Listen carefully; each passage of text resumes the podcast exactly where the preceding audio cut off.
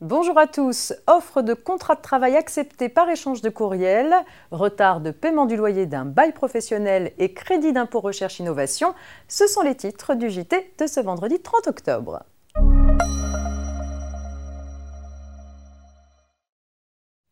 Lorsque l'employeur adresse une offre de contrat de travail et que le candidat l'accepte, ceux-ci deviennent liés par un contrat de travail. C'est ce qui ressortait d'un échange de courriel entre un club sportif et un entraîneur dans une affaire soumise à la Cour de cassation le 23 septembre 2020. Cette dernière a estimé que la proposition qui précisait l'emploi, la rémunération et la période d'engagement envisagée, et donc la date d'entrée en fonction, constituait bien une offre de contrat de travail, contrairement à ce que prétendait le club. Or, celle-ci avait été acceptée par le candidat. Dès lors, depuis l'acceptation de l'offre, les parties étaient liées par un CDD, dans ce cas particulier, que le club ne pouvait ultérieurement remettre en cause. Rappelons que l'offre de contrat de travail est l'acte par lequel un employeur propose un engagement précisant l'emploi, la rémunération et la date d'entrée en fonction et exprime sa volonté d'être lié en cas d'acceptation.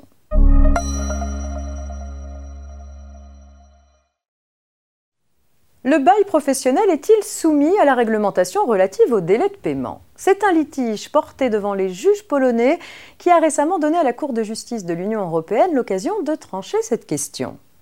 Pendant 16 mois d'affilée, le locataire d'un local professionnel s'acquitte avec retard de ses loyers. Son bailleur lui demande une indemnité au titre de ses retards de paiement. Le locataire refuse. Pour lui, la loi polonaise relative au délai de paiement qui transpose une directive européenne ne s'applique pas au contrat de bail car celui-ci ne constitue pas une transaction commerciale au sens des textes appliqués.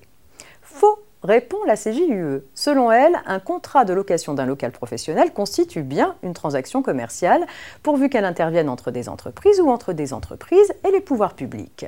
Le bail du local professionnel relève donc bien de la réglementation polonaise des délais de paiement interentreprises qui transpose la directive européenne. La solution retenue peut être étendue à la réglementation française des délais de paiement interentreprises qui transpose en droit français la directive européenne. On doit donc en conclure que, quelles que soient les prévisions du bail, le locataire titulaire d'un bail professionnel s'expose à devoir payer des pénalités de retard et une indemnité forfaitaire de 40 euros pour frais de recouvrement s'il paye son loyer en retard.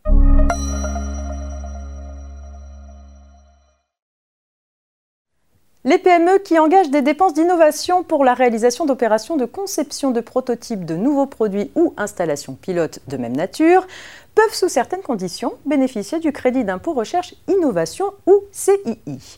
On entend par nouveau produit un bien qui n'est pas encore mis à disposition sur le marché et se distingue des produits existants ou précédents par des performances supérieures, par exemple sur le plan technique ou de ses fonctionnalités. Tel n'était pas le cas dans l'affaire suivante. Une société de programmation informatique dans le secteur du sport a mis sur le marché en 2013 un logiciel destiné aux adeptes de la course à pied.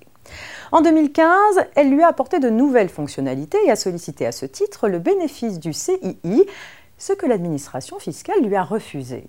Le redressement a été confirmé par les juges. Le logiciel comportait certes des fonctionnalités supérieures à celui mis sur le marché par la société en 2013, mais celle-ci ne justifiait pas en quoi ces fonctionnalités se distinguaient des autres produits déjà commercialisés par des performances supérieures. Il ne s'agit donc pas d'un nouveau produit au sens du crédit d'impôt.